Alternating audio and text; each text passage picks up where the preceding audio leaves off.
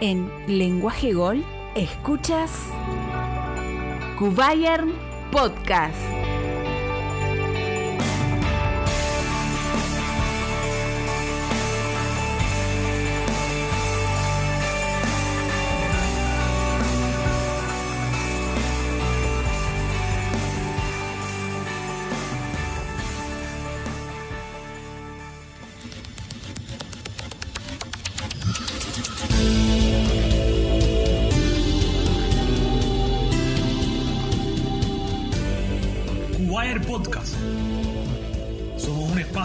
Desde Cuba para debatir y llevarle toda la actualidad del Bayern München y del fútbol alemán.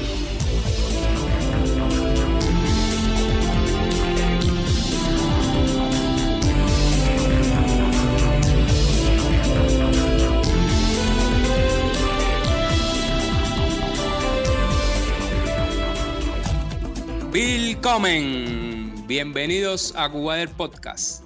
Mi nombre es Fran David y te estaré acompañando en este episodio intentando suplir al amigo Adrián Cáceres, nuestro host de siempre, que bueno, que por motivos personales no nos puede acompañar hoy. Un fuerte abrazo amigo y espero que estés de vuelta pronto para conversar sobre el fútbol alemán y sobre el gigante de Alemania y de Europa. El Bayern se acaba de coronar en la Supercopa Europea frente al Sevilla en una final apasionante durante 120 minutos. Y además de esta segunda Supercopa Europea del Bayern, hoy tenemos otros temas para conversar como la próxima final a la que se enfrentará esta maquinaria bávara el próximo miércoles 30 de septiembre en el Allianz Arena frente al Borussia Dortmund. Y además vamos a tocar un tema bien polémico por nuestra región de Latinoamérica. Vamos a hablar de las transmisiones de la Bundesliga para esta región. Así que nos espera un programa bien entretenido, con mucha polémica, debate y con unos colegas que ya toca presentarlos. Y comienzo con, con Rafael Román, uno de nuestros miembros fundadores de la Peña Cubayer y de los polémicos de este equipo de Cubayer Podcast. Rafa, ¿cómo te sientes después de esta, después de esta victoria del Bayern? Bueno, pues saludarlos a todos, un abrazo de la distancia. Me siento orgulloso de pues poder transmitir a todos los que nos escuchan la satisfacción de sumar un título más a nuestras vitrinas.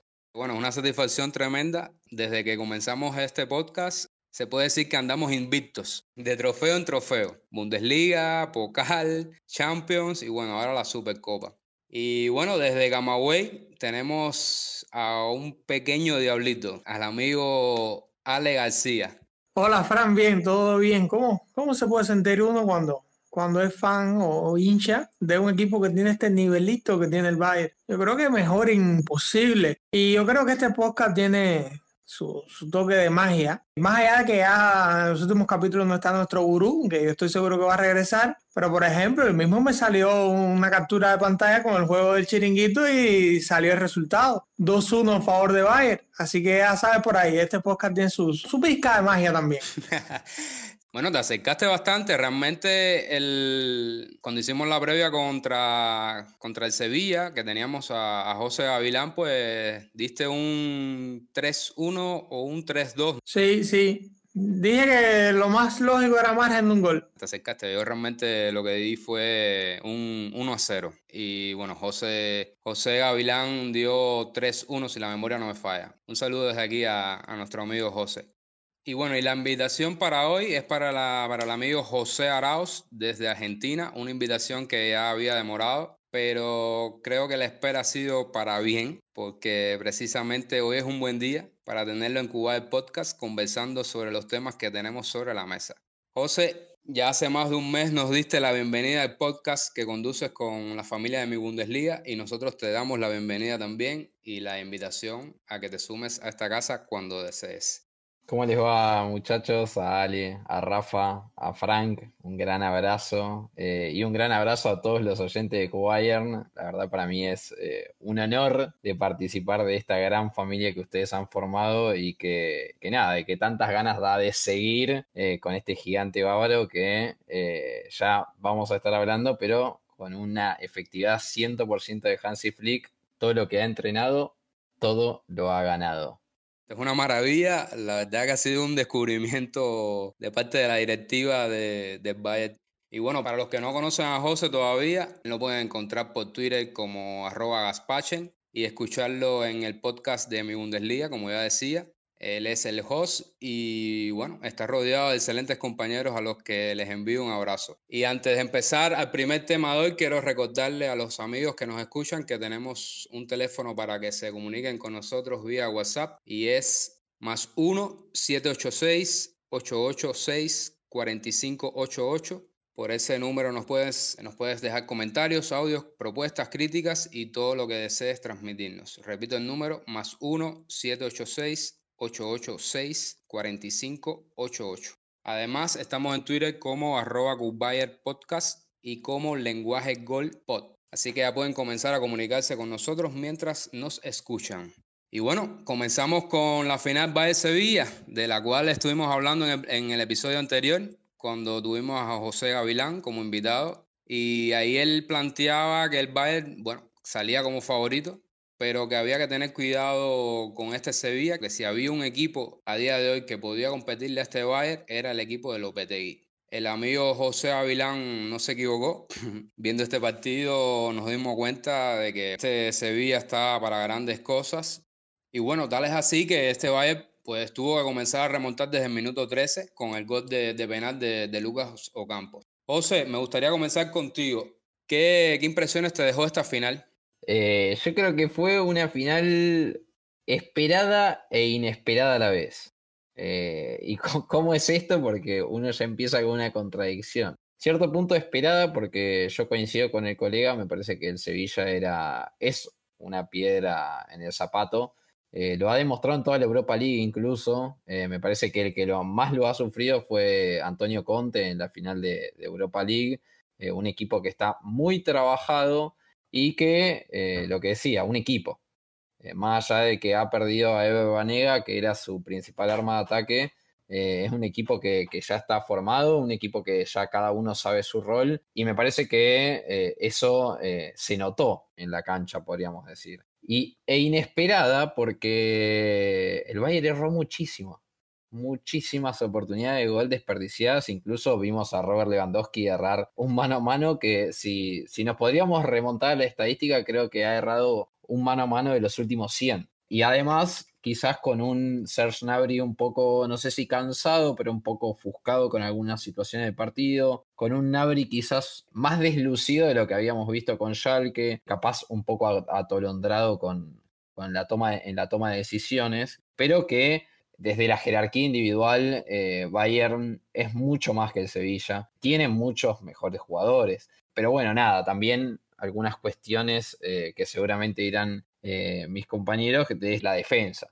Creo que también fue inesperado el nivel defensivo del Bayern, sobre todo el de, de Vidalaba, que, me parece que su situación contractual, esta cuestión de, bueno, de ya, ustedes ya lo fueron discutiendo con esta pelea que hubo entre Uri Genes y el representante y Rumenick saliendo a calmar aguas, eh, me parece que toda esta cuestión contractual no le está haciendo bien y eso repercute en lo, en lo, en lo anímico, repercute en el nivel futbolístico que por suerte para el austríaco contó con un Manuel Neuer que eh, ya ¿qué podemos decir de Manuel Neuer? ¿no? Eh, al igual que Thomas Müller, creo que si ponemos en la balanza los últimos, los jugadores más determinantes de la última década de Bayern, Seguramente entre Thomas Müller y Manuel Neuer, ninguno de los dos podría salir del top 5, estoy casi seguro. Pero en líneas generales, creo que en estos partidos es donde uno nota realmente la calidad del equipo, donde cuando las papas queman, cuando las cosas no salen como son, una variante en, el banco de suplentes entra Javi Martínez y ahí lo tienes. Eh, y me parece que el Bayern ahí logra la diferencia con el resto. Todos saben su rol, todos saben lo que tienen que hacer dentro de la cancha, con un mismo objetivo y con una premisa que es plenamente del gigante bávaro, que es siempre ganar. Sí, recuerdo que estuviste por la tarde durante este partido hablando sobre los errores de, de, Lewandowski, de las veces que había errado. Sí, sí, sí, le caímos un poco duro. Yo creo que es bastante complicado, más eh, cuando yo creo que se pasa más tiempo últimamente fuera del área, quizás eh, cumpliendo otros roles eh, y bueno, ya llegar al momento de rematar, pues sí. Es verdad que, que pudo haber mejorado un par de disparos. Y bueno, Neuer, pues por supuesto. Bueno, Ale en el episodio pasado hablaba, hablaba sobre ese tema, que, que Neuer es el salvador. Yo siempre digo, cuando alguien habla de, de Neuer, yo siempre decía, pregúntale a Neymar y Mbappé. Y ahora tengo que decir, pregúntale a Neymar, Mbappé y el Nasir. Hay que preguntarle a los tres. Los tres los sumas, le preguntas a ver qué te pueden decir, te mando Noel. Tiene bien puesto el, el apodo de, de Muro. Rafa, ¿qué te, ¿qué te pareció el encuentro, amigo? Pues por parte del Bayern me pareció más deslucido de lo que yo esperaba. Yo esperaba un Bayern más incisivo, un Bayern con una presión más alta como nos tenía acostumbrado. Me parece que entraron un poco nerviosos y sí coincido con, el criterio de José que nos estaba diciendo de que el Bayern erró muchas veces. Me parece que no, no sé si era el cansancio, si era el nerviosismo, algo vino a, a romper esa, e, ese equilibrio que tenía el Bayern entre la defensa, mediocampo y delantera. Tampoco se puede demeritar la labor que hizo el Sevilla. Ellos cumplieron a la perfección el plan que habían trazado, que era hacer presión. Eso creo que también fue algo que les eh, jugó factura a partir del minuto 70 ya de, del segundo tiempo. Y pues ahí fue, a partir de ese momento fue que el Bayern, con algunos cambios, algunas modificaciones que hizo Flick, empezó a engranar mejor pero sí se desaprovecharon muchas oportunidades en delantera. Por ejemplo, hoy Sané no estaba fino. Eh, creo que este ha sido el peor partido que he visto de Sané después que regresó de la lesión. Ginabri tampoco estaba en sintonía con el balón. La defensa del Sevilla, pues sí, aprovechó mucho el, sacar a Lewandowski de su zona de confort ahí dentro del campo y muchas veces lo vi casi pegado, casi pegado a los tres cuartos de cancha pegado al, al mediocampo y, y, en ocasiones tuvo que venir a defender, cosa que normalmente Lewandowski no está en esa función. Sí apoya en defensa, pero no venir a defender directamente como si tuvo que hacerlo en ocasiones.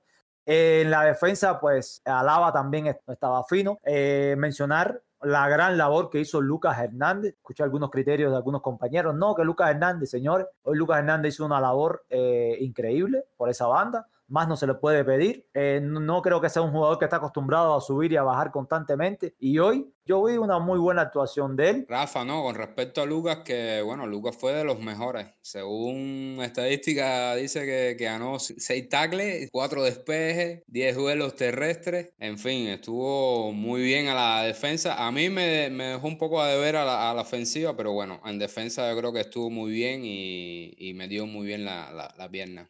Sí, es que a veces yo creo que la gente pues como que ya se está acostumbrando a ver la figura de Davis por esa banda. Entonces queremos que todos hagan lo mismo que hace Davis. No es el mismo corte futbolístico. Resaltar también la figura de Goresca en el mediocampo, que la gente no la ve. La función de Goresca no es pasar balón, la función de Goresca no es buscar el jugador que esté desmarcado para dar la pelota. La función de, Goresca es romper la jugada, es lo que yo he visto, es lo que sí, yo siempre veo desde un punto de vista como un aficionado, pero Goresca la función que veo que hace es romper todas las jugadas, ¿no? Y darle la, la pelota a Kimmich. Kimmich hoy estaba impreciso, pase filtrado que otras veces él lo hace con muy, con muy buena calidad, con muy, una gran facilidad, pues hoy muy errático. Y otro que hay que resaltar, pero por mucho, es Thomas Müller. No sé, ese futbolista que tiene un pulmón extra, tiene piernas extra. De hecho, cuando, cuando se acabó el partido, los 120 minutos, pues lo vimos a él y a Ginabri, a los dos, tirados en el piso, acalambrados. Entonces tú dices, bueno, eh, yo vi luchar más a, Thomas Müller. Para mí, el hombre que más, pues de hecho, por eso fue que le dieron al jugador del partido, que más hizo dentro del campo para mí fue Thomas Müller. Era un tipo incansable. Está en la delantera, en el mediocampo, en la defensa. Eh, está organizando eh, todos los jugadores, está creando jugadas, está dando marcas si yo soy un jugador de, de, 24, 25 y veo a uno de 31 que en 120 minutos no ha parado, entonces tienes que decir, no, pues yo no puedo detenerme tampoco y tengo que seguir corriendo. Entonces creo que para mí hoy no se equivocaron y muy bien merecido el premio al mejor jugador de, del partido. De, de, hecho, yo confieso, también soy un admirador de, de Müller y bueno, hoy tengo puesta mi camiseta todavía de, de Thomas Müller. Veo que, que, José y que Rafa, pues nada, no, le, no les gustó mucho el, el partido de, de Serge a mí en lo particular no me desagradó. Mm, de hecho, sentí que, que, fue una de las piezas que siempre estuvo ahí insistiendo en el ataque. Siempre vi que estaba encarando y bueno, para mí sí, sí hizo un buen partido e incluso lo vi defendiendo bastante, bajando, a apoyar. No sé, Ale, ¿qué te pareció a ti?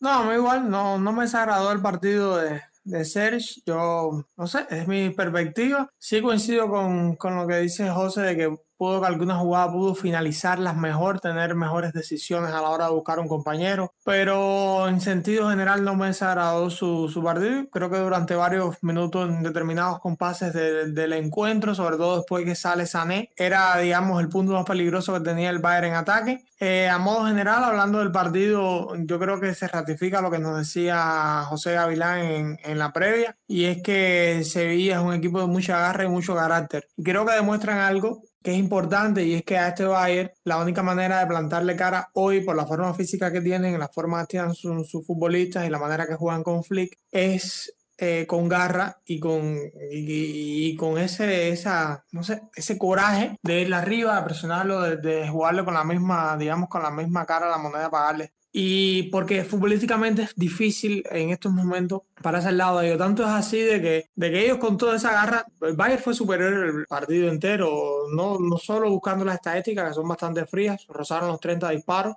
eh, no solo por eso, sino porque fueron superiores, dominaban el, el encuentro y se veía más allá de, de los mano a mano que, que, tuvo el Nasir al final del partido y por supuesto la jugada del penal y algún que otro remate extraviado de Ion, no tuvo muchas opciones claras, o al menos que no recuerdo, a lo mejor se me están yendo unas cuantas y yo no sé, la, la pasión no me dejó verlas.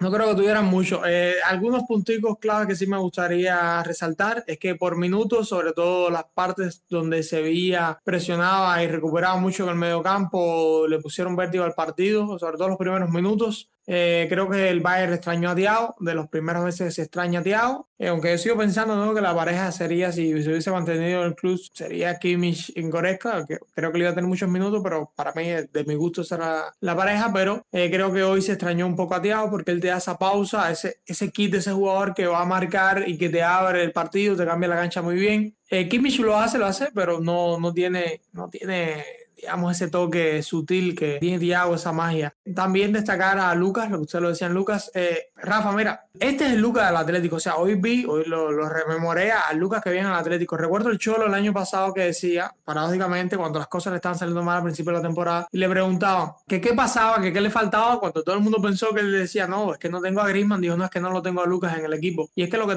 lo que le aportaba era muchísimo. Él es un lateral que es muy defensivo, yo diría el lateral izquierdo más defensivo que hay, y también tiene muchísima provisión al ataque. Lo que pasa es que nos hemos acostumbrado a David, que es un tipo que es extremo y que por supuesto siempre va a tener más llegada a línea que la que te puede dar un lateral con proyección ofensiva, pero creo que lo hizo bien. Y el mensaje no se lo manda a David, que en definitiva es el de la posición, yo creo que se lo, se lo manda a Lava diciendo, bueno, a ver eh, si controlas esas demandas, y por fin te vas a ir, porque si se le va a extrañar, no, pero, pero que Lucas está ahí para suplir la posición. Así que a modo general eso fue lo que vi hoy. Y bueno, por supuesto, Neuer enorme.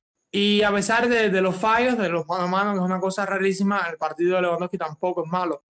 Sí, él y Müller dando cátedra de cómo se juega al espacio y esa jugada que la baja y se la da una jugada tremenda, tremenda. Y también decir que hoy le, le tocó le tocó enfrentarse a dos a una pareja centrales muy buena y sobre todo Koundé lo supo lo supo digamos amarrar muy bien retomando lo que estabas hablando de Lucas, yo en lo particular extrañé a Afonso Devi. No estuvo tampoco el viernes contra el Charque, parece que tiene como unas molestias, pero yo sí lo, lo, extrañé y puede ser por eso también que decías que, bueno, que hemos acostumbrados, ¿no? A, a verlo correr por esa banda y bueno, no es lo mismo, no es, no es lo mismo que corra Lucas que, que, corra Alfonso, pero sí lo, sí lo extrañé corriendo por esa banda y siendo más incisivo por la izquierda. Yo creo que por ahí faltó, más allá de que, bueno, de que haya estado Leroy Sané. Eh, Rafa dice que es de los peores partidos que ha visto, pero bueno, Leroy Sané, más allá de los dos partidos que jugó contra Alemania, con el Bayern lleva, este es el segundo y es una final.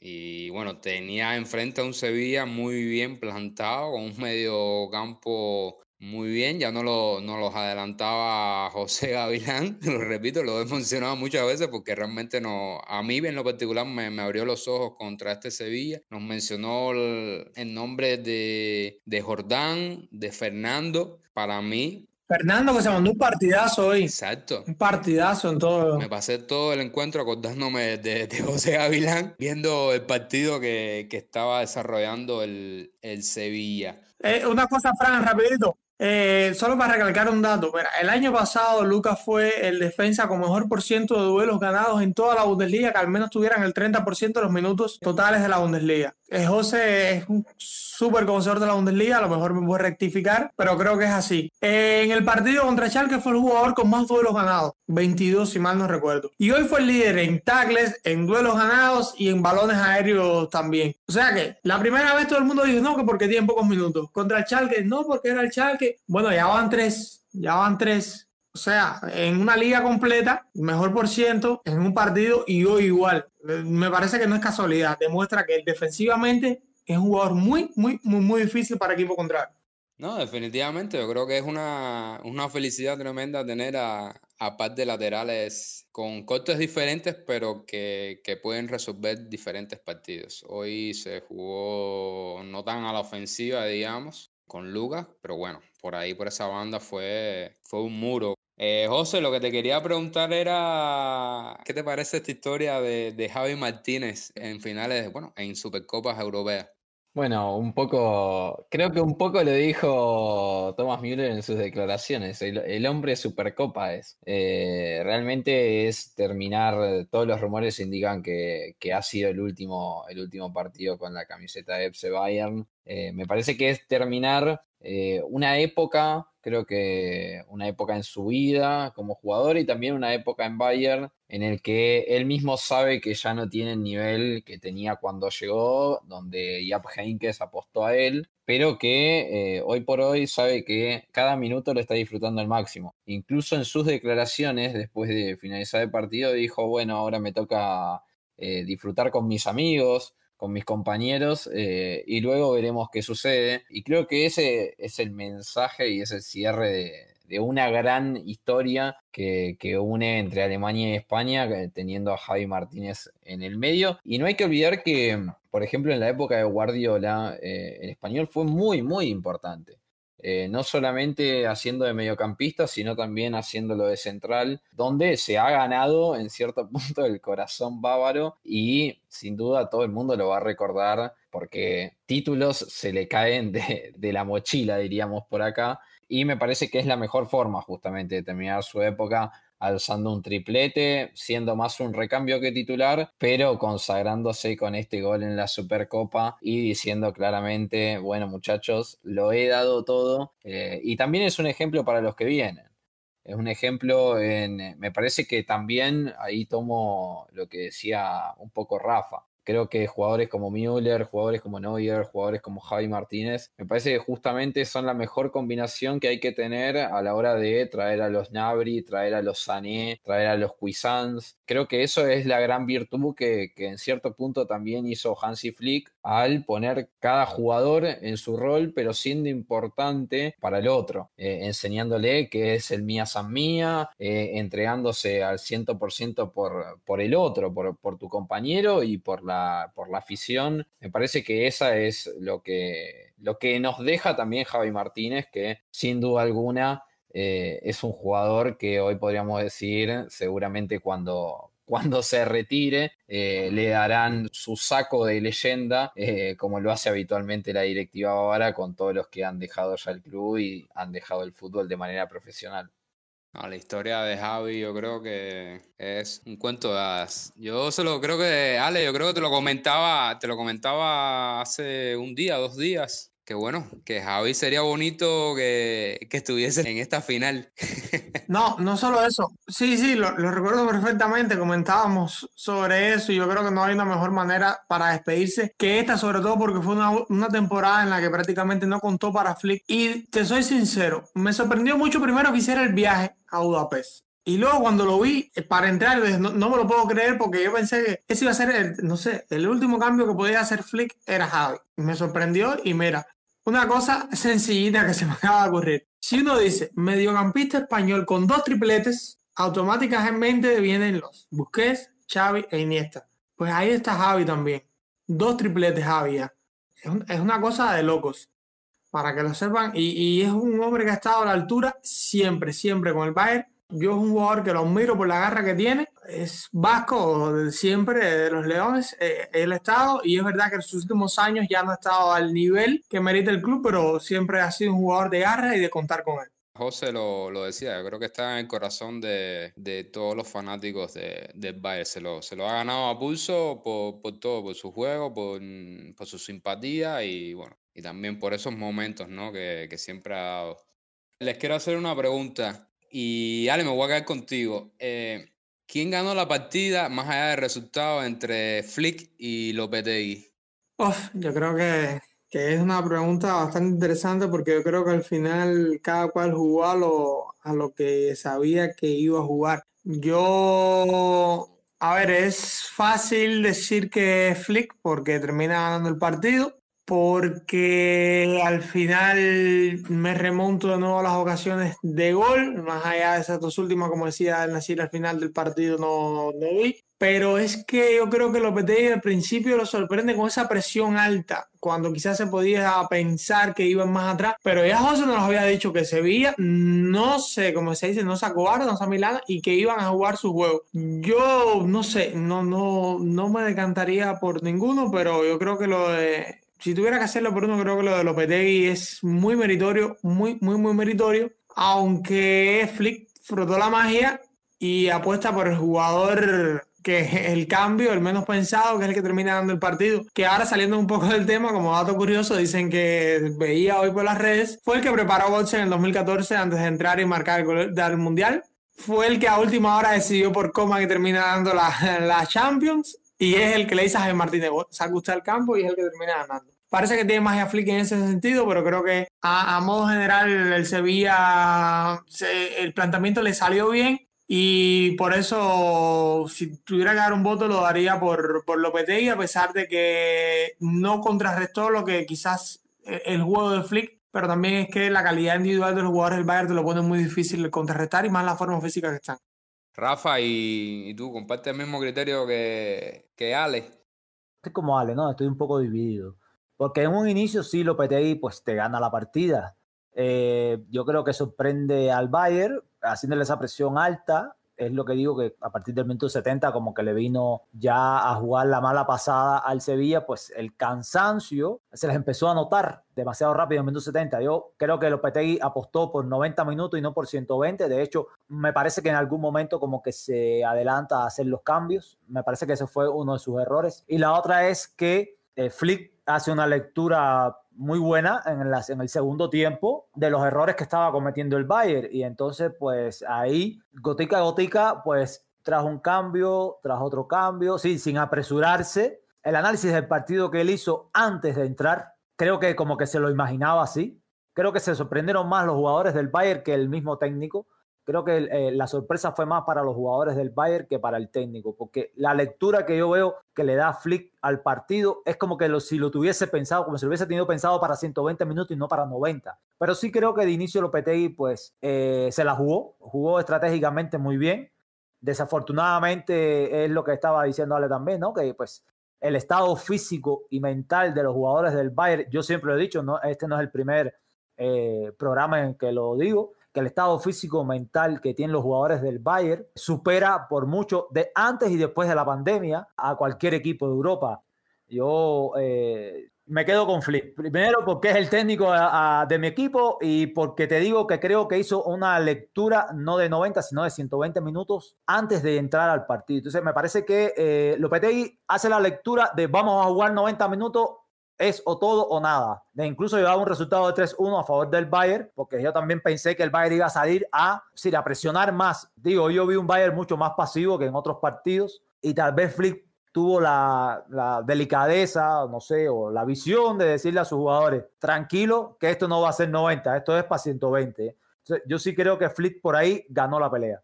Se empata el partido 1 a 1, decide José. Sí, bueno, obvio, ¿O no? depende. Tú, tú, decides, depende. Si José dice que es flip, pues sí vale y tienes que decirlo, pues te dije esto. No voy a quedar así. José, adelante. Eh, qué difícil, ¿eh? Qué difícil. pues si me lo iban a poner difícil, me lo pensaba el pasarme por acá. esa, no estaba, esa no estaba en el guion. No, no, estaba en el contrato. O sea, has tenido cinco minutos para pensarlo. Yo tuve que decirlo a la primera y no estaba en el guion. me, sorprendió. Bueno, prácticamente, Frank, ya sabes que todos un poco te odiamos porque la pregunta es bastante complicada. Pero eh, en conclusión, primero voy a tener lo que pienso, que es que me parece que me voy a quedar con Flick, en el sentido de que eh, las finales y no solamente las finales, sino esta clase de partidos se definen en los detalles y el detalle de Flick estuvo por encima de lo que pudo hacer eh, Julian Lopetegui, que es meter a Javi Martínez. Y realmente, desde el punto de vista del resultado, claramente Flick le ha ganado la, la batalla a, Lopetegui. Y de paso cuento que lo mío no es analizar resultado, porque decir un resultado está puesto y no hay que hacer mucho más. Pero me parece que eh, al fin de cuentas eso es lo que queda, porque hoy la Copa reside en Múnich y no en Sevilla. Eh, ahora analizando más el aspecto táctico, para mí también Flick fue, fue mejor, porque en líneas generales... Eh, el equipo, el equipo bávaro ha creado más situaciones de gol y si hilamos fino fue el que mejor jugó. Es cierto que Lopetegui no tiene las armas que tiene el Bayern, sí, es cierto, pero eh, la, realidad es que en el segundo tiempo podríamos decir que fue rojo y, nada más. Es decir, salvo la contra que tiene el delantero sevillano, pues, no, no, no recuerdo muchas oportunidades de gol. Entonces, eh, me parece que en líneas generales, eh, más allá de que eh, uno puede decir Lopetegui tiene menos, parece que Flick hizo más porque su equipo está trabajado y viene de ganar tres competiciones en la misma temporada. Y en el nivel de partido, en cierto punto, podemos decir, bueno, sí, si el delantero de Sevilla metía el gol, ganaba Sevilla posiblemente. Pero también podemos decir de que si Lewandowski estaba fino, el partido terminaba 2 o 3 a 1. Eh, o quizás 4 a 1. Si Sané estaba un poco más fresco, hubiese sido distinta la situación. Pero bueno, esas son todas cuestiones que no es para nosotros porque claramente si esto hubiese sido así o esto hubiese sido lo otro, bueno, algo que en definitiva no sucedió. Y me parece que mi voto se canta por lo que dije antes. Esta clase de partidos y las finales se definen por detalles. Y Hansi Flick ha pegado el detalle que le hizo ganar el trofeo, como es meter a Javi Martínez, que fue el hombre que terminó siendo el goleador de, del Bayern para alzar el cuarto título a lo que respecta a la temporada anterior. Se me ocurrió esta, esta pregunta y la verdad es que escuchándolo a ustedes, pues me han hecho dudar muchísimo. Para mí, el inicio, cuando se me ocurrió la pregunta, pues nada, la, el nombre que tenía era el de Lopetegui, y más porque casi todos los argumentos que ustedes que ponen sobre la mesa es el de la entrada de Javi Martínez. Mm, que al final, bueno, nada, sí, marca, ok. Digamos que tiene como la mano, la mano prodigiosa, ¿no? Para, para hacer ese tipo de cambios. Pero sí, vamos, vamos, yo creo que es mejor que nos quedemos con, con Flick con el de casa, que al final, pues nada, es verdad que hace ese cambio y, al final sabe, creo que mover bien sus piezas y bueno, tiene este tipo de sorpresas, ¿no? Que un mediocampista que está a punto de, salir del club, pues nada, que meta por en una segunda Supercopa un gol en tiempo extra. Yo creo que eso, leía por ahí que eso no lo ha hecho nadie. Ah, creo que sí, que Pedrito, el del Barça, lo hizo, lo hizo en par de ocasiones. Y ya para ir cerrando este tema de, de esta Supercopa, europea, casi todos han alabado la figura de Neuer. También la alabaron en la final de la Champions. Neuer está nominado a jugador del año, al igual que, que Lewandowski. ¿Por cuál de los dos ustedes se decantarían? José. Bueno, ahí, ahí Ale antes había dicho que no lo habían dejado ni pensar. Voy a alegar la misma cuestión. Eh, y Mira, la, realidad es que, es muy difícil elegir entre los dos. Eh, sobre todo lo que, desde mi punto de vista, lo que le han hecho a Neuer en 2014. En, eh, había ganado triplete y, y, un año después había ganado el Mundial. Y, se lo, y se lo han negado, desde mi punto de vista se lo han sacado. Por ende es muy difícil decantarme realmente por uno o por otro porque la verdad es que eh, a lo que mis ojos pudieron ver, seguramente Manuel Neuer de acá hasta que quizás no esté más en este mundo sea el mejor arquero que puede ver. Pero por el otro lado, en líneas generales, la temporada que ha pasado eh, de Lewandowski fue la mejor de, su carrera. Y la realidad es que fue, quizás no en, tanto en la Champions, pero en líneas generales fue mucho más influyente, me parece, la presencia de Lewandowski con la cantidad de goles que hizo, que es un promedio irreal para un delantero. Me parece que me cuesta muchísimo decirlo, pero me parece que me quedaría con Lewandowski justamente por, por haber sido goleador, por haber sido también el alma y, en cierto punto, eh, como yo me recuerdo unas declaraciones de Arsène Wenger, el ex entrenador de, del Arsenal inglés, que decía que justamente el premio al jugador del año es un premio muy injusto, porque esto es un deporte de 11, de 11 jugadores. Y me parece que eh, yo creo que incluso si se lo damos a Robert Lewandowski, Robert llamaría a Manuel Neuer para que suba con él al escenario. Y no sé también si también lo llamaría a Thomas Müller, porque muchos de los goles que ha hecho han sido gracias a Thomas. Me parece que fueron los tres jugadores del año. Eh, de mi punto de vista, fueron los tres jugadores del año, fueron los jugadores más influyentes en todas las competencias, pero que si me lo preguntas, hilando muy, muy, muy, muy finito, me quedo con Lewandowski, pero no hubiera quedado ahí, en la puerta ha quedado. Eh, pero bueno, eh, por suerte yo no soy quien otorga los premios, ¿no? es bastante interesante porque, bueno, poniéndome en la, en la piel de, de un fanático bávaro, sería muy bonito que Lewandowski se llevara el de Best digamos. Un posible balón de oro si lo, si lo retomasen este año, que parece que no va a ser. Y bueno, no ir de la UEFA no estaría tan mal. Yo lo veo desde el punto de vista de que al final las finales son las finales y, los que han lucido, pues nada, ha sido el portero. Rafa, ¿por quién te decantarías? Pues yo sí lo tengo bien claro. Yo eh, me, voy a, me voy a ir junto con tu criterio. Yo se lo daría a Neuer. Para mí ha sido eh, la figura que más ha lucido en los momentos claves. A ver, Lewandowski al final sí a la marca, da su pase, ha marcado su gol, pero al menos aquí en esta competición se nos queda debiendo el Lewandowski que vemos en la, en la liga. Entonces, Neuer es esa figura que hoy mismo, pues muchos dimos el partido como que ya se acabó, minuto 87, nos van a marcar y Neuer saca esa mano, pues increíble.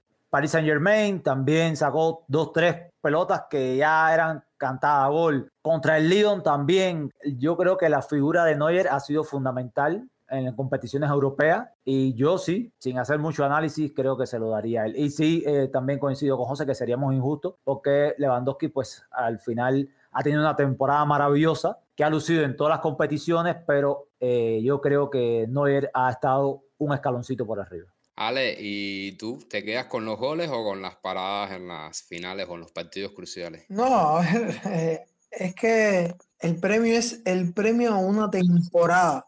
Y yo se lo daría a Robert porque creo que es justo merecedor del premio, porque a mí no se me ha quedado de ver, porque yo creo que, que ha entendido su rol, que los 50 goles en una temporada no le han puesto una venda en el ojo y le han dicho, tú eres el que tienes que marcar. Y creo que si este Bayern es tan potente, hoy se debe a que Robert Lewandowski entiende de que él va a ser el jugador más marcado de que él va a ser el jugador referencia y que él tiene una función grandísima. Y siempre y hay que buscar los, los goles importantes del Bayern que no los marca él tienen la mano o no sé como la parte del cuerpo la quiera más de Robert Lewandowski. Eh, puedo hacer un, resumen rápido. El gol de Nabri del, del 1 a 0 o cuando lo pone Lyon que está el partido bastante trabado cuando Nabri coge la pelota abre la diagonal el movimiento que hace en Robert y que hace Müller él le sacan dos defensas arriba y le permite llegar a la, diagonal cuando se deciden a irle ya era tarde. El gol de Coman en la final, Coman entra solo porque se van dos, uno con Müller y se van dos con, con Robert. Eh, central y, lateral y Coman se queda solo y, y yo creo que él lo ha entendido, eso no es casual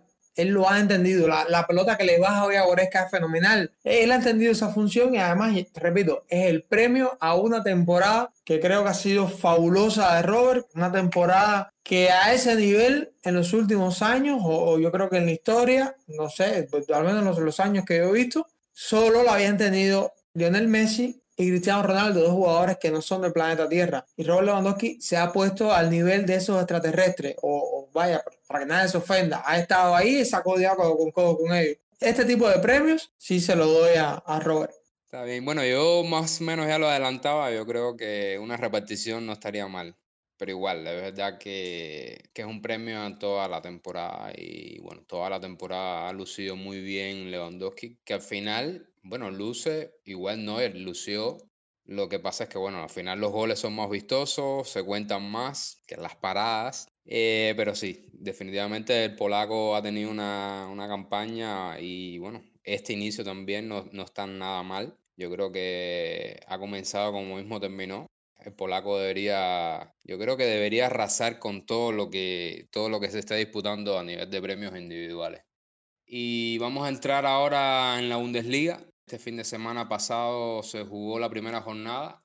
Los tres principales candidatos se llevaron por amplio margen sus respectivos encuentros. El Leipzig hizo la tarea sin Timo Werner, que ya está en el Chelsea y que bueno, ya para esta segunda fecha parece que podrá contar con el compañero de Haaland en Noruega, Sorlot. Además, el Dortmund se llevó el duelo entre Borussias con doblete de Haaland. José que está por acá, seguro todavía estar babeando. no niego ni afirmo.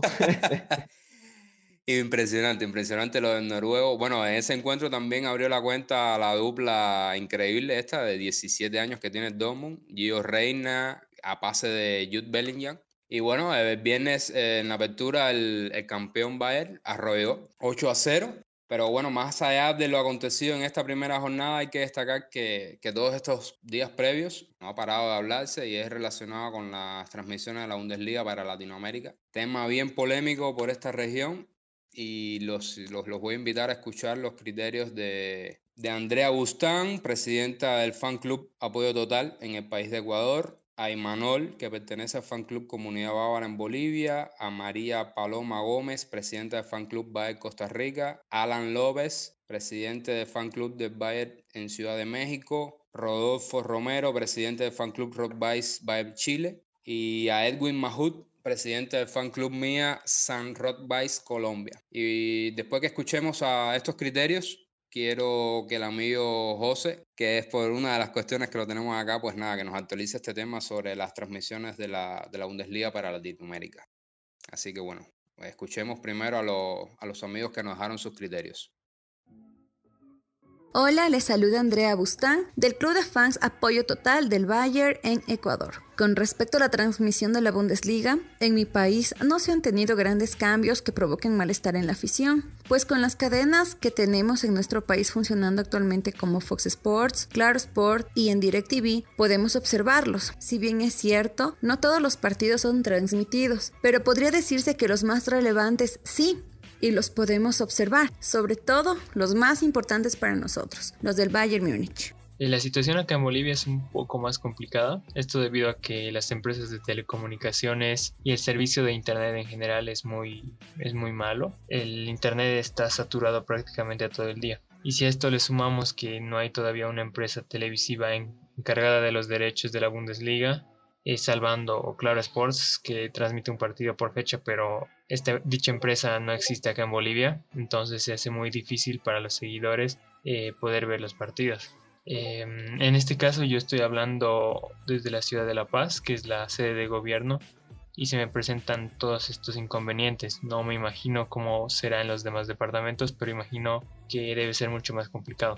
Hablando específicamente del partido contra Schalke, yo lo vi por Base Sports, una página web que compartieron en un grupo de WhatsApp del Bayern. Y fue muy complicado, la verdad. Tuve que conectar el cable LAN a la, computadora y ni así alcanzó para evitar un delay tremendo. No estoy seguro de cuánto exactamente, pero muchos segundos de retraso, tal vez uno o dos minutos. Y bueno, fue todo, fue todo un problema los anuncios y demás, obviamente no es lo mismo poder ver un partido en la televisión que verlo en internet pues no nos queda más que utilizar enlaces de internet este, con ciertos minutos de retraso, con inconvenientes como el idioma, que a veces están en alemán o a veces están en inglés, y buscando varios links porque a veces se corta o entran anuncios o simple y se cae la, la conexión, entonces sí se ha vuelto más complicado. Tenemos acá solamente dos servicios de cable, que es Claro Sports, que solamente transmiten los partidos del domingo y este aún no tenemos seguridad total de que Sky Sports los vaya a transmitir. Es una de las cableras más caras acá en Costa Rica, entonces lo complica más. Estamos bastante desmotivados, se siente el, desánimo porque pues este año en particular demostramos nuestro apoyo. Este, a pesar de la pandemia hicimos todo lo posible por unirnos y, celebrar este, los grandes momentos que nos dio el Bayern este año juntos, ¿verdad? Y esta situación pues desmoraliza de alguna forma. Esperamos que, que en algún momento la, la, situación se normalice y vuelva a ser como, como era al principio de año, ¿verdad? sentimos que volvimos al inicio de, de, cuando empezamos la peña, que así era como, como veíamos los partidos acá, porque no teníamos acceso a todas las transmisiones y pues no nos queda más, ¿verdad? Que correr el riesgo de, de que se nos caiga la transmisión, de, que nos agarre un virus la computadora o más inconvenientes que se vaya la corriente, que se pierda la señal de internet. La opinión de las transmisiones que se tienen acá desde la Ciudad de México bueno, está muy dividido. Tenemos cuatro cadenas. Una de ellas es este, de televisión abierta, pero van a pasar en, modo diferido. Tenemos tres de paga, que es este, Sky Sports, Fox Sports y Claro Sports. ¿no? Ya sabemos cómo, en qué modalidad lo van a transmitir cada uno. Algunos van a ser sábado, viernes, sábado, otros solo el domingo y el, y el tercero pues en su totalidad. La gente lo ha recibido de manera un poco enojada, agresiva por el cambio de, de Fox Sports a, las otras tres. Pero bueno, creo que es un, es un síntoma de que la Bundesliga está creciendo y está jalando mucha gente y por tal motivo pues se está abriendo esta televisión a, a, varios canales. Me parece que es bueno, me parece que sí, pero el cambio siempre es difícil para algunas personas. La situación actual en la que estamos acá en Chile es lamentable con respecto a, la transmisión de los partidos de la Bundesliga porque em, solamente hay una señal que está transmitiendo los partidos, que es la de Claro Sport, y ni siquiera dan todos los partidos que, corresponden a la fecha de la Bundesliga. O sea, ellos eh, están dando, me parece que un partido por fecha y no necesariamente es el del Bayern. Entonces, prácticamente acá en Chile estamos sin servicio que nos eh, proporcione la posibilidad de ver los partidos. Entonces, estamos todos más o menos tristes, eh, buscando qué opciones hay para ver los partidos. O sea, en streaming pirata siempre va a estar la opción, pero no es la idea. O sea, la idea es ver el partido tranquilo, sentado en tu sofá, eh, sin tener que andar buscando páginas que se queden parados, que tienen publicidad. Así estamos acá, pues ojalá que, ya que Fox y ESPN no han llegado a un acuerdo, ojalá que con el paso del tiempo, de los días, puedan solucionar sus intereses con la Bundesliga y que podamos disfrutar de más partidos. Pero por el momento en Chile, eh, cero partidos, solamente siguiendo los resultados eh, desde las páginas oficiales, pero verlo, eh, nada. En Colombia hubo nerviosismo durante más o menos dos semanas porque no se sabía acerca de quién iba a transmitir. Y pues ese nerviosismo realmente duró eh, hasta el día anterior porque el día anterior fue cuando salió un canal a decir que había comprado los derechos o bueno parte de los derechos y que iba a transmitirlos del partido del viernes porque ya otro canal había dicho que iba a transmitir únicamente los partidos del domingo de las 11 de la mañana independientemente de quién juegue. La transmisión como tal eh, estuvo estuvo bien estuvo normal. Pues bueno estamos esperando a que ojalá un canal más grande anuncie que nos va a hacer la transmisión de la Bundesliga y sin tener que pagar de más Caliente, caliente está este tema por acá, por nuestra región. José, nada, cuéntanos qué, nos tienes sobre, sobre estas transmisiones para, la, para Latinoamérica. Bueno, eh, en principio una realidad bastante, bastante triste por ahora. La realidad es que Claro Sports eh, en toda Latinoamérica solamente eh, va a poder transmitir un partido por jornada, es decir, el partido de los domingos en el segundo turno, el último partido sería de cada jornada. Está el caso de Colombia, donde Winsports eh, compró los derechos para transmitir cuatro partidos, que eso estará a decisión obviamente del canal.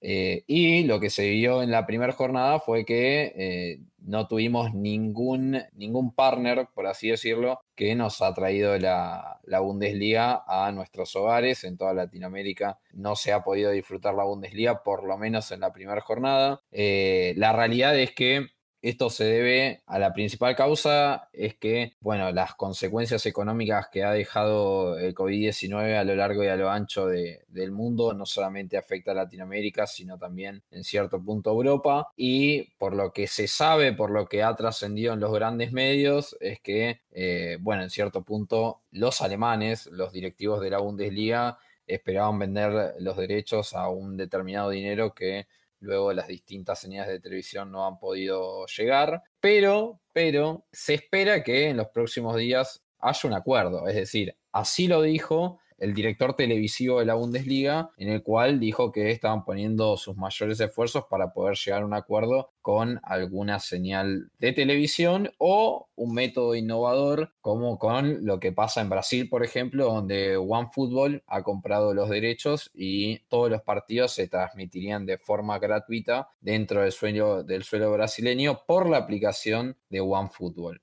El caso de México eh, es un caso distinto debido a que Sky Sky Sports ha comprado los derechos, así que en México, eh, si uno se suscribe a Sky, podrá tener los partidos de la Bundesliga.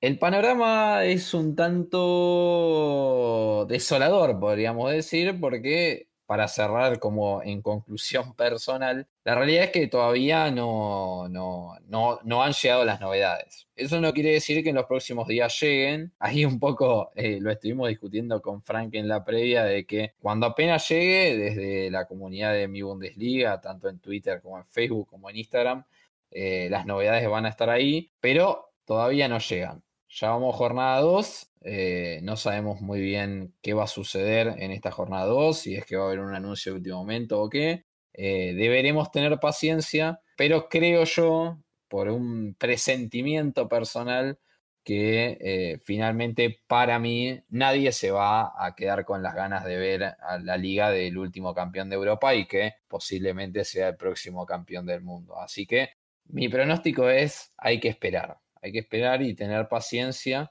que para mí algún canal, alguna señal eh, va a terminar eh, congraciando ese contrato y así, y así provocar que todos nosotros seamos felices, ¿no? Obviamente. José, no tengo la, el conocimiento sobre los demás clubes de la Bundesliga, pero al menos pero supongo que igual estén por la misma cuerda. Y es que, bueno, el Valle, pues sabiendo que hay una comunidad de seguidores acá en Latinoamérica bastante importante ya. Pues nada, anda también preocupado, están interesados en saber qué tal este tema de las transmisiones acá en, en Latinoamérica. El interés está ahí y quizás, bueno, ojalá también influyan. Ojalá que se pueda resolver este tema completamente. Y ahora la propuesta que les traigo es hablar de, de, este primer enfrentamiento que entre el Bayern y el Dortmund que se jugará en el Allianz Arena el próximo miércoles 30. José, te adelanto que te hemos tendido una pequeña emboscada. Así que te, si antes te hicimos jugar un poco, ahora quizás también lo hagamos. Tenemos cada uno una pregunta para ti. Yo voy a comenzar y bueno, después viene Rafa y después Ale. También es bastante sencilla y es ¿qué podemos esperar para este enfrentamiento del miércoles en el Allianz Arena? Ya es una constante que me pongas entre la espada y la pared, Frank. Eh, así que ya me he acostumbrado, vamos a decirlo. ¿Qué podemos, qué podemos esperar?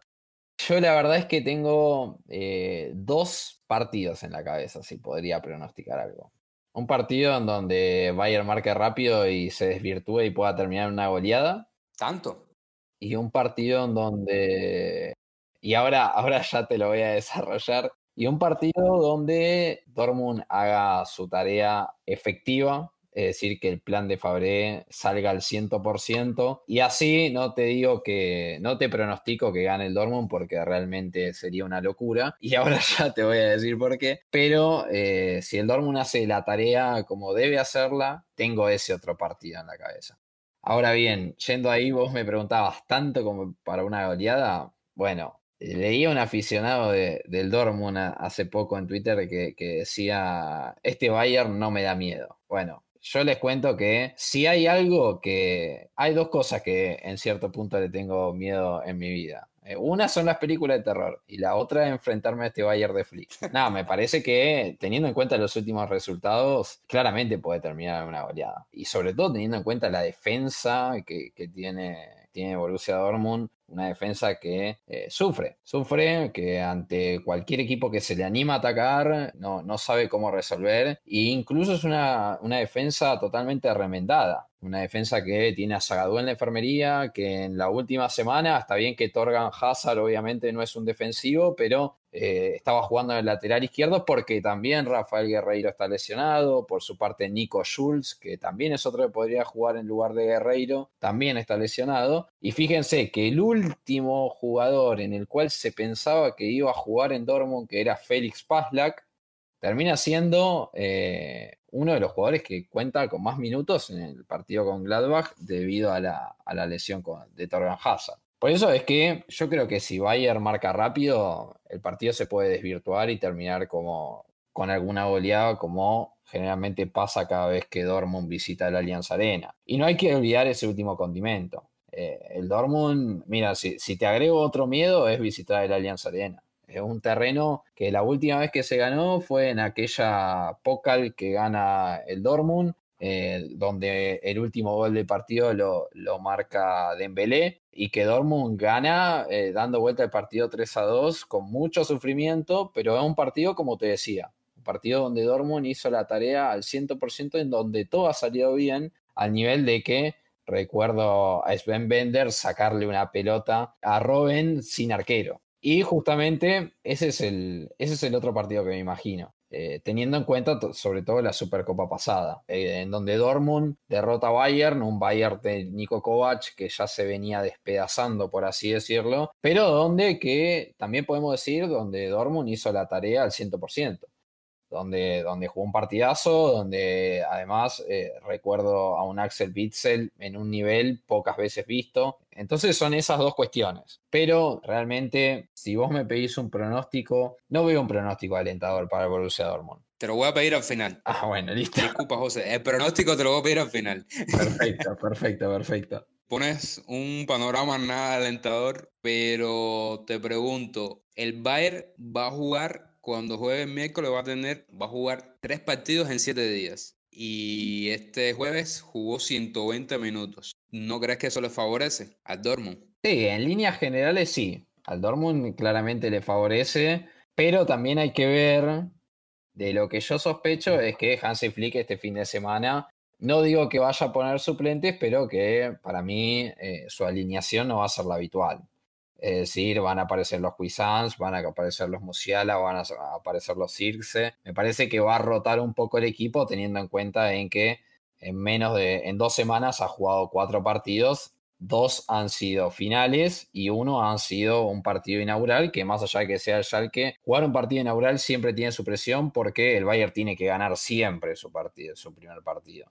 Entonces, en ese sentido, sí es una, cuestión que beneficia al Dortmund, pero me parece que en líneas generales, para mí el pronóstico para Dortmund no es demasiado alentador, a no ser que, por así decirlo, un aficionado de Dortmund en el único jugador que puede confiar para esa, para esa clase de partidos es en Erling Haaland.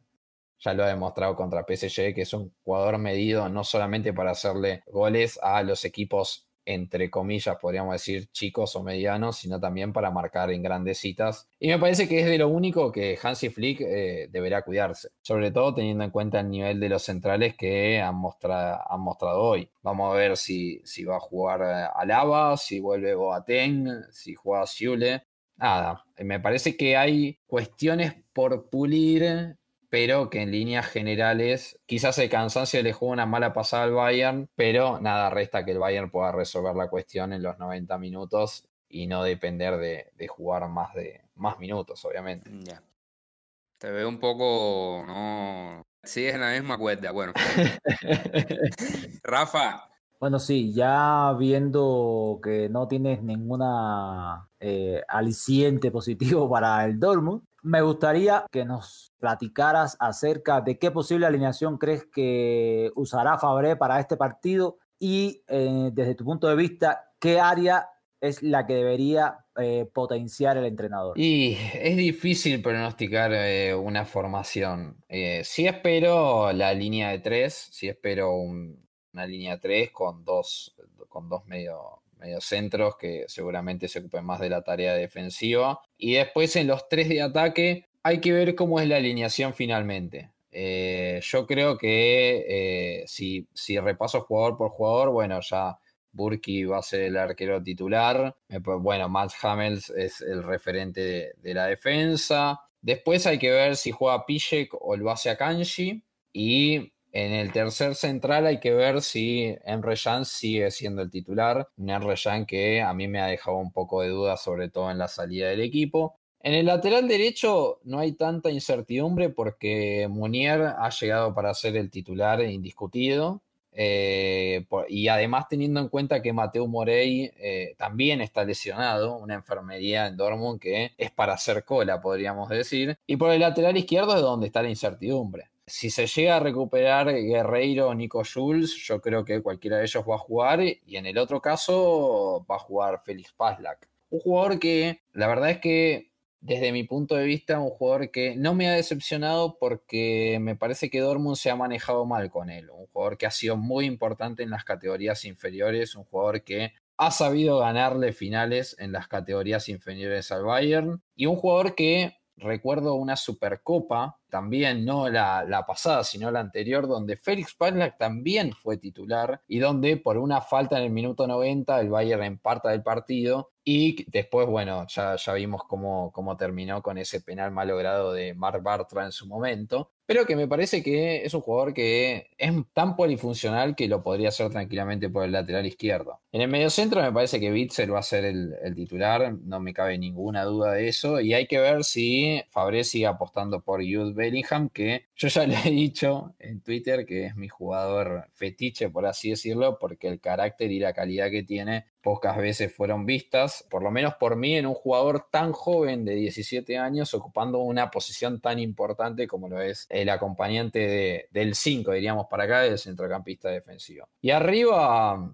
yo creo que Gio Reina va a seguir siendo titular, apuesto a él, es la temporada en donde el estadounidense tiene que dar, tiene que dar el salto de calidad. Y por lo otro no hay ninguna duda, y Don Sancho va a jugar de titular, es el arma por así decirlo, es el jugador preferido de Fabré, es el jugador más importante de, de Dortmund en la temporada pasada, más allá de la llegada de, Erling Haaland. Y justamente hablando de Noruego, Noruego va a ser el centro delantero, que me parece que ahí va a estar la, la clave en el ataque de Dortmund. Me parece en cómo, en cómo manejen en la toma de decisiones entre Gio Reina y Edon Sancho, me parece que va a estar en la clave porque en el único sector donde Dortmund no tiene dudas es en el sector ofensivo y es en la posición de centro delantero donde sabes que a Erling Haaland, como diríamos por aquí, le tiras un cascote y la manda a guardar. Es gol casi en un 50-60%. Con respecto a la última pregunta que me hacías, ¿en dónde, en qué área tiene que reforzar Dortmund? Y teniendo en cuenta lo que decía anteriormente, claramente el área defensiva es donde, es donde Dortmund tiene que trabajar. Incluso desde mi punto de vista, el, equipo de Lucien Fabré hizo un mercado de pases aceptable, pero nada más que eso.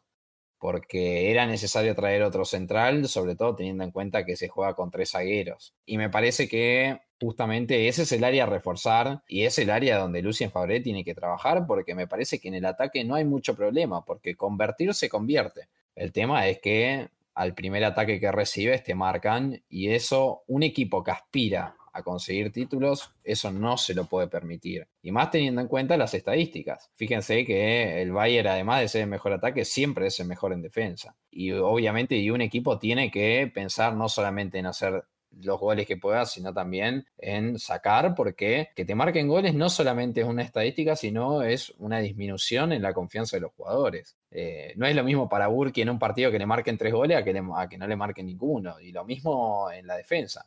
Cuando, cuando un equipo está motivado y puede sacar todo de atrás, el resto, el resto desde mi punto de vista y, y apoyándome en Diego Pablo Simeone, un experto en defensa, eh, cuando, cuando vos ves a tus compañeros sacar todo de atrás, eh, los delanteros lo tienen mucho más fácil para poder motivarse y saber que en la oportunidad que tenga, sea una o sean dos, esa oportunidad tiene que ir adentro para estar a la altura del equipo. José, mi, mi, pregunta va por lo siguiente. Últimamente, en los últimos años, digamos que los equipos del Dortmund, sobre todo en momentos del Bayern no estado tan bien, han pecado de respetarlo demasiado. Ya Fabre le pasó y el Bayern le pasó por arriba, valga la redundancia. ¿Qué crees que pase? ¿Que Fabre lo respete al, Bayern o le salga a jugar de tú a tú? Por ejemplo, después de ver que jugándole de tú a tú se tiene mejores dividendos, como demostró Sevilla hoy. Qué pregunta difícil.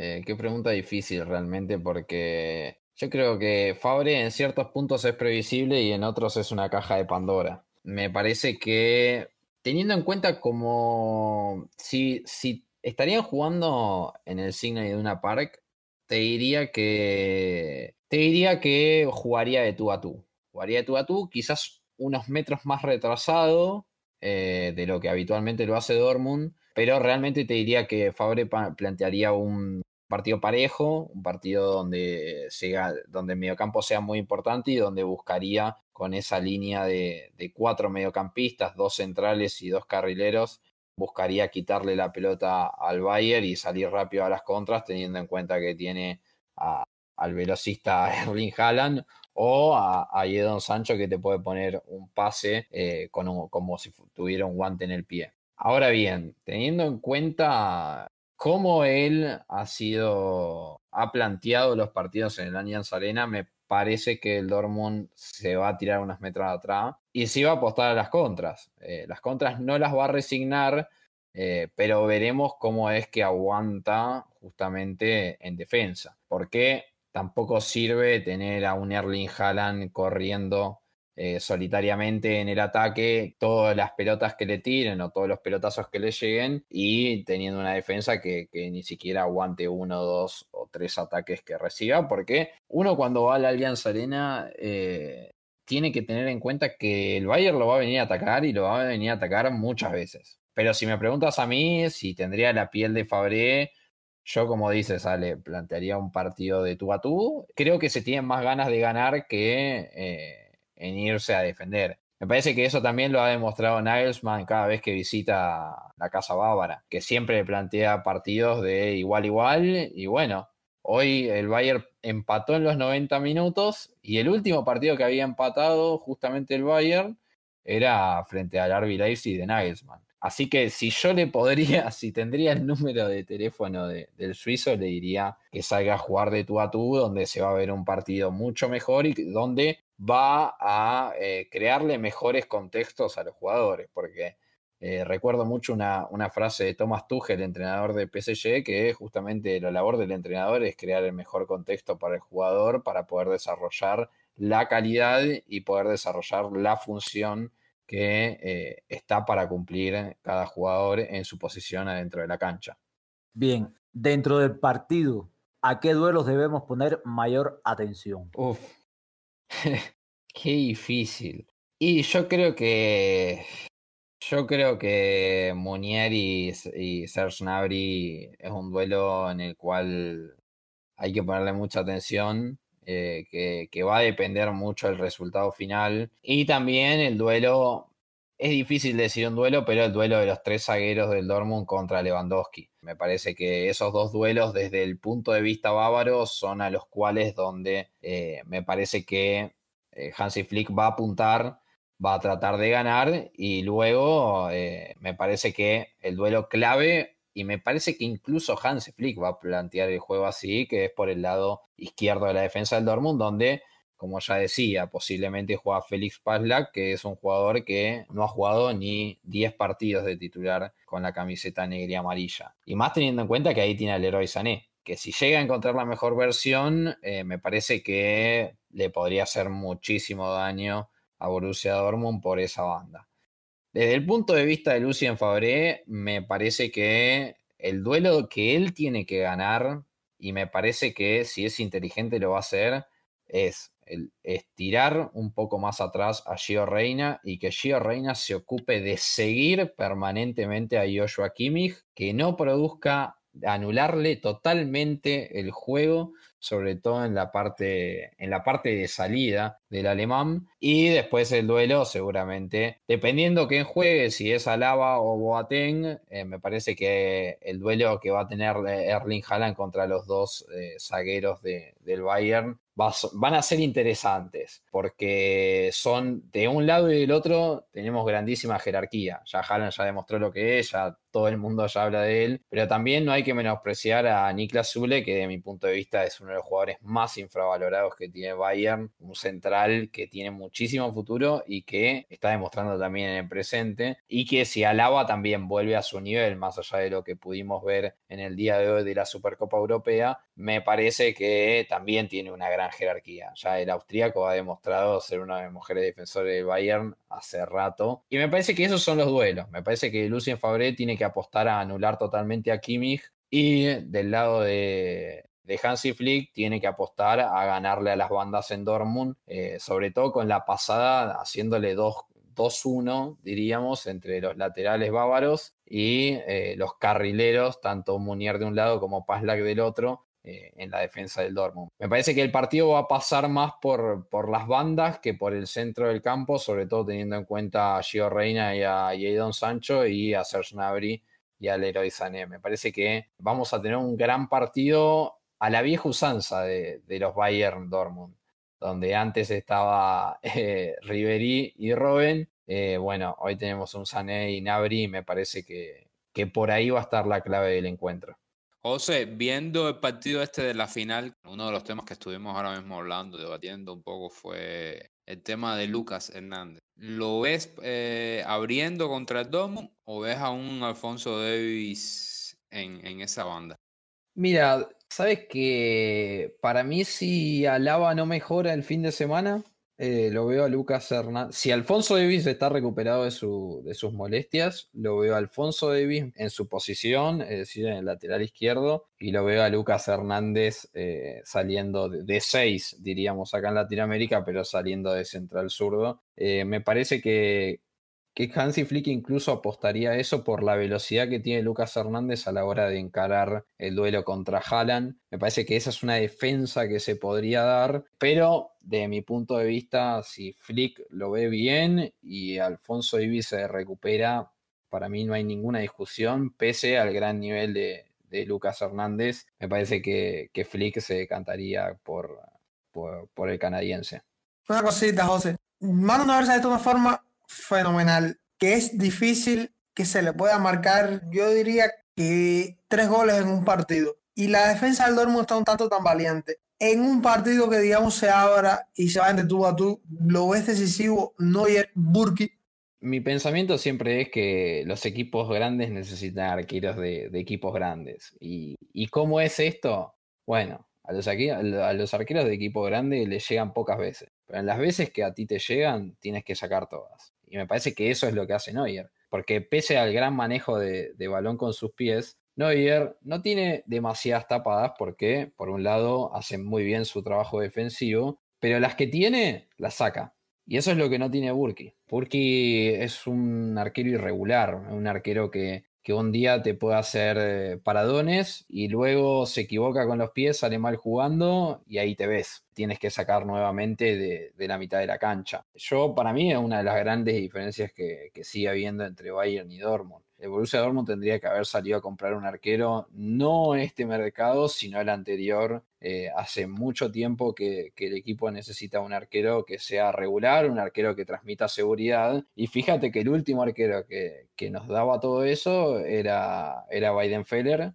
Y, que una vez que él se, ha retirado y ha perdido eh, su nivel, claramente por su edad, no, no han podido recuperar eso. Y me parece que ya van largos años de, Roman Burki en los cuales eh, siempre nos deja con sabor a poco. Le ve sacando una pelota contra el Friburgo, pero luego en un partido clave no aparece, no aparece y, además eh, muchas veces muchos goles que recibe el Borussia Dortmund son por culpa de él. Y me parece que esa es una de las grandes diferencias yo creo que eso, al fin de cuentas, como siempre, como decía anteriormente, estos partidos siempre se definen por detalles. Y en ese detalle, en el arco, el Bayern le saca años luz de ventaja con respecto, y con todo el respeto que le tengo a Roman Burki. Ya antes, bueno, ya antes lo, comentaba, eh, no Pregúntale a Neymar Mbappé. Ahí hay un, sí, preguntarle a Neymar a Mbappé. Ahí el Bayern, pues nada, tiene, está un escalón por encima. Bueno, para ir cerrando esta pequeña breve previa sobre el Bayern Dortmund del próximo miércoles, nada, los voy a invitar a que, a que dejen sus pronósticos. Rafa, vamos a comenzar por ti, amigo. bueno, yo viendo la forma en la que está jugando el Bayern, pues sí me voy a tirar al agua con el corazón. Voy, voy a mi equipo, voy al Bayern y creo que pues a lo mejor no sean ocho, pero sí me canto por, por una goleada. Yo sí me canto por una goleada de tres o más goles a cero a favor del Bayern. ¿Tanto? sí, a ver, a ver, eh, concuerdo mucho con la parte de que hablaba José de la velocidad de, de los delanteros del Bayern, la, lo errática que ha estado la defensa, es decir, que, que, hay grandes posibilidades de marcarle y que el portero al final, pues sí, en, estos partidos así de alta presión, pues como que, como que se achica un poco. Entonces, me voy por ahí y no creo que sea descabellado. Tendría que jugar muy bien el Dortmund para no, para no llevarse una goleada. Yo te digo, voy a jugar con tal vez más con el corazón que con la razón, pero me voy por goleada del Bayern al Dortmund. Bueno, yo anoto, yo anoto tu 3 a 0 aquí y ya lo veremos ya a ver quién, quién se acerca. No, no, no, no, anota bien. 3 a 0 o más. 3 a 0 o más. Así lo doy. 3 a 0 o más. Ok, ok, ok, anotado. José, antes ponías dos variantes. La verdad es difícil porque ustedes saben que mi corazón tira para otro lado, pero me canto por la primera opción. Eh, me parece que, que, basándome en los últimos antecedentes y, y, viendo cómo el Dortmund lo hizo en pretemporada, porque para mí el partido con Borussia Mönchengladbach es medida y a la vez no, porque vimos un equipo muy deslucido de parte de Marco Rose. Yo la verdad me encantaría, no sé si una goleada, pero me parece que para un 3 a 1, quizás con algún gol de Haaland o algo que pueda hacer Sancho, me parece que para un 3 a 1 y si, si el Dortmund una vez del 3 a 1 se, se desploma, también podría ser un 4 a 1. Pero realmente hoy obrando con la razón, me parece que te diría, no sé si quiero tirar un resultado, como te decía recién, 3 a 1, 4 a 1, pero claramente veo un 80% de chances para que gane el Bayern y un 20% de chances para que gane el Dortmund de Fabre. Así que pronóstico reservado, podríamos decir. ¿Cómo que reservado se acabas de dar 80?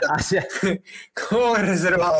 No, reservado para un hincha del Dortmund. Bueno, yo te anoto 3 a 1 y 80. Por ahí andará, por ahí andará. Yo la, verdad es como decía recién, obrando con la razón, veo muy pocas chances que Dortmund pueda ganar en la Alianza Arena. Eh, esto es fútbol y no sabemos nunca cómo termina, ¿no? Pero a uno también le gusta jugar este tipo de juegos, obviamente. Sí, bueno, yo igual te anoto aquí un 3-1, 4-1 y un 80%, porque a Rafa también se tiró con un 3-0 o más Ale, ¿tú también le vas a poner apellido o tú vas a, poner el nombre solamente? No, no, yo voy, yo voy. Sabes que yo tengo que mojarme completo, si no, no, no soy feliz. Pero yo voy a ser más conservador porque cada vez que le doy un marcador abultado, ganan por poquitico, soy medio gafe parece. Así que voy con un 2-1 lo gana Bayern. 2-1. Sí, bueno, el Bayern va a salir a, va a salir a ganar porque es otra es otro trofeo más y está pues está buscando el sextete. Ya tiene, ya consiguió la Champions, el triplete, ganó el jueves y yo creo que hasta que no haya una debacle a este Bayern, yo creo que no lo, no lo detiene, no lo detiene nadie, yo creo. Pero creo que el partido va a ser como las finales, que las finales son bien apretadas y yo me voy a anotar un 2-0. Un 2-0 y van a dejar a, a Haaland en cero. Solamente para fastidiar a, a José. Va a ser difícil dejar a Haaland en cero, eh, pero creo que el Bayern, creo que si hay alguien que lo pueda hacer es el Bayern, así que no te lo voy a negar, Frank. Si hay quien lo puede hacer, yo creo que es Neuer, realmente. También, Y- también podría ir por ahí. Bueno, sin duda, sin duda, yo creo que, que este enfrentamiento del, del miércoles, pues, está marcado en el, en el calendario de, de todos los aficionados del Bayern y, de, y del Dortmund. Creo que debe ser un partidazo para disfrute de, los aficionados. Y bueno, ya casi llegando al final, quiero repasarles lo que será la jornada número 2 de la Bundesliga, mm, donde destaca el choque en el Bayer Arena entre el Leverkusen y el Leipzig este sábado. Además, el Augsburg recibe al Dortmund, el Gladbach al Unión Berlín, el Colonia va de visitante frente a la Arminia, Mainz Stuttgart, el Schalke recibe al Werder Bremen. El domingo a primera hora el enfrentamiento entre los dos goleadores de la primera jornada, Kramaric y Nabri. Y cerrando el domingo el encuentro entre el Freiburg y el Wolfsburg. Y bueno, este viernes habrá jugado el Hertha contra el Frankfurt. José, te pregunto, ¿qué partido te apetece ver de esta jornada? Y sin dudas, todos, todos queremos ver a ese partido de Leipzig y Bayer Leverkusen. Es un partido que tranquilamente podría terminar con una goleada de un lado o del otro o muchísimos goles. Eh, me parece que es un partido que, promete muchísimo y a la espera de- del debut del, del compañero en el seleccionado noruego de Haaland, como lo es Orlot, que ya les digo que hay que ponerle un poco el ojo. Yo te digo que eh, si tendría, si iría a jugar a un casino, le pondría varias fichas porque es un jugador que nos va a dar que hablar, jugador con gran porte, un jugador con mucha técnica y además que es cierto, llega con una cierta presión porque sería el reemplazante de Timo Werner, pero que claramente va a estar cerca de esa cantidad de goles. Eh, y por el lado de Leverkusen, Santiago, ¿no? seguimos apostando con que. ¿Cómo? Santiago Arias, ¿no? Llegó. Lle- claramente llegó, llegó un nuevo latino a la Bundesliga. Llegó hoy Santiago Arias, eh, lateral derecho. Eh, viene del Atlético Madrid de, de Cholo Simeone y también es internacional con su selección. No creo que debute en este partido como titular, pero puede que sea, que sea una variante para, para Peter Bosch, que es otro de los entrenadores de Bundesliga que tiene muchísimos problemas con su defensa, pero que en el ataque siempre eh, promete, por así decirlo. Así que me parece que yo me iría por, por ese duelo, además de hay que seguirle, hay que seguir muy de cerca lo que puede hacer Hertha Berlín, que, que se está armando un buen equipo y bueno, ya ha debutado con un 4 a 1 a domicilio en casa de Werder Bremen. Es un equipo para seguir, un equipo que, que me gusta mucho y que, y que nada, tiene uno de los mejores jugadores de Bundesliga, lo que a mí me respecta, como lo es Mateus Cunha. Así que si les daría una recomendación, el partido de, del Hertha Berlín hay que verlo y el partido obviamente entre Bayer Leverkusen y Leipzig, ese hay que seguirlo obviamente. Bueno, ya tienen ya la, la recomendación de, de un experto en la Bundesliga. Ale, eh, antes de irnos, ¿por qué no, por qué no nos repasas la, la fecha número 3 de la, de la Bundesliga femenina? Sí, como no, este sábado 26 se reanudó la Bundesliga femenina, fecha número 3, donde nuestras bávaras, nuestro Bayer Frauen jugará contra las muchachas del Freiburg. Eh, muchachas que marchan en la sexta posición, la del Freiburg, las bávaras marchan en primera posición con 10 goles a favor y 0 en contra tras dos jornadas. El domingo será el resto de las jornadas con los encuentros entre Bremen y Essen, las Lobas frente al Meppen y Frankfurt recibirá Hoffenheim, mientras San visitará el Duisburg. Perdonen por favor mi pronunciación del alemán, pésimo en ello. Ya les recordaba que nuestras muchachas marchan en el primer lugar con 6 puntos, puntuación perfecta las dos primeras jornadas, 10 goles a favor, ninguno en contra, y que en segunda y, tercera posición marcan Frankfurt, Wolfsburg y Leverkusen. La líder goleadora es la muchacha del Frankfurt, Laura Freigang, con tres goles junto a la loba Hakafe. Y bueno, así es como va la, la Bundesliga femenina tras las dos primeras jornadas. Nuestro próximo podcast, por supuesto que estaremos actualizando del partido de las Bávars y de la Bundesliga femenina en general.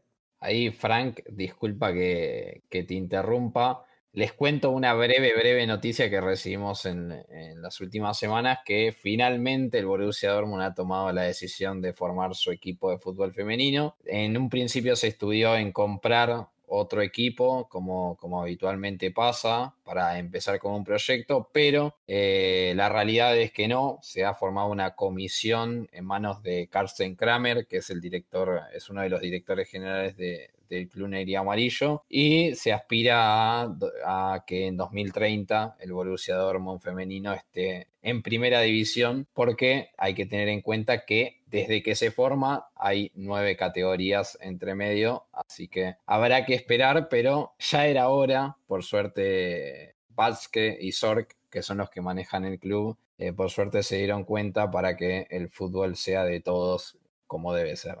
Lo cierto es que sí, lo había leído y nada, bienvenidas las muchachas del Domo entonces a... Bueno, esperemos que estén dentro de poco jugando en la primera división. Y gracias Alex por la actualización. Eh, señores, ya no, ya no queda tiempo para más. Solo me resta agradecerles a los tres por la compañía en este episodio. Rafa, un abrazo enorme, te envío desde acá Gracias, Fran. Eh, agradecer a todos aquellos que nos escuchan, que pues son nuestra razón fundamental de, hacer estos programas. Eh, siempre recordarles que nos den un like si les gusta lo que estamos haciendo. También que nos den sus comentarios, pues eso nos ayuda a hacer cada día mejor. Gracias y un abrazo desde la distancia para todos. Gracias, Rafa, por, nada, por dejarle estos consejos a, los oyentes. Ale, otro abrazo para ti, hermano, y para la familia de. Gracias, Fran. Se los haré llegar, aunque ellos escuchan este podcast siempre, siempre, siempre. Son los primeros en descargárselo. Así que lo dirán de, tu propia voz. Yo se lo adelantaré. Contentísimo de estar aquí, contentísimo del invitado que estuvimos hoy. De verdad que es un placer hablar con José, se aprende muchísimo con él y por supuesto con ustedes estoy acostumbrado y un orgullo estar acá con, con ustedes siempre. Siempre me lo dices que los muchachos de allá de Camagüey pues siempre son los primeros ahí en, en darle a descargar. Y bueno, ya por último a nuestro invitado, lo hemos tenido aquí todo este episodio soportando a estos tres fanáticos del Bayern. Aquí lo hemos hecho sudar hasta, hasta el último minuto. Espero, José, que, que nada, que te haya sentido a gusto, que te lo hayas disfrutado, aunque sea un poquitico. Y nada, ha sido un gusto, un gusto tremendo tenerte por primera vez en Cuba de Podcast y espero que no sea la última, la última vez. No, realmente el agradecimiento es mío, la verdad que extiendo un poco el saludo, no solamente mío, sino también de, toda la comunidad de, mi Bundesliga, tanto en reacción como, como los que manejamos un poco más la cuestión desde, desde arriba. Eh, la realidad es que nosotros siempre tenemos el objetivo de que la comunidad latina crezca eh, y por eso es que eh, tratamos de estar para, para todos y la verdad es que es un honor, por lo menos en lo personal, venir acá y discutir un poco. A mí siempre me encanta hablar de fútbol alemán, pero, pero más me gusta hablar con, con amigos como lo son ustedes. Y nada, la verdad que un gusto tremendo, un saludo enorme a toda la comunidad de, del Bayern en Cuba, eh, sin distinciones de fan club y también a toda la comunidad futbolera en Cuba. La verdad que lo, que hacen, ya, ya se los he dicho un montón de veces, es realmente enorgullece a todos y sobre todo que lo bien que lo hacen. Así que eh, un gran saludo a todos y, y obviamente les mando un abrazo a todos ustedes desde Buenos Aires para la isla. Muchísimas gracias, José. Bueno, espero que, que, tu saludo lo escuchen, le escuche la mayoría y nada, te esperamos por acá pronto. Y antes de finalizar, la invitación a que los oyentes le den al botón de suscribirse por la plataforma en la que nos estén escuchando y así les llegue rápido la, notificación de un nuevo episodio de Cuba de Podcast, ahora también formando parte de la familia de Lenguaje Gol. Además, recordarles que nos pueden encontrar en Twitter como arroba Podcast y como lenguaje arroba lenguaje gol Nuestro equipo de trabajo integrado por Adrián Cáceres, Alejandro García, Darien Medina y Rafael Román Esperamos les haya gustado este episodio y los que vienen. Yo soy Fran David y de igual forma espero estén satisfechos con nuestro trabajo. A todos los que nos escuchan les doy las gracias por su atención, mía san mía y hasta la próxima.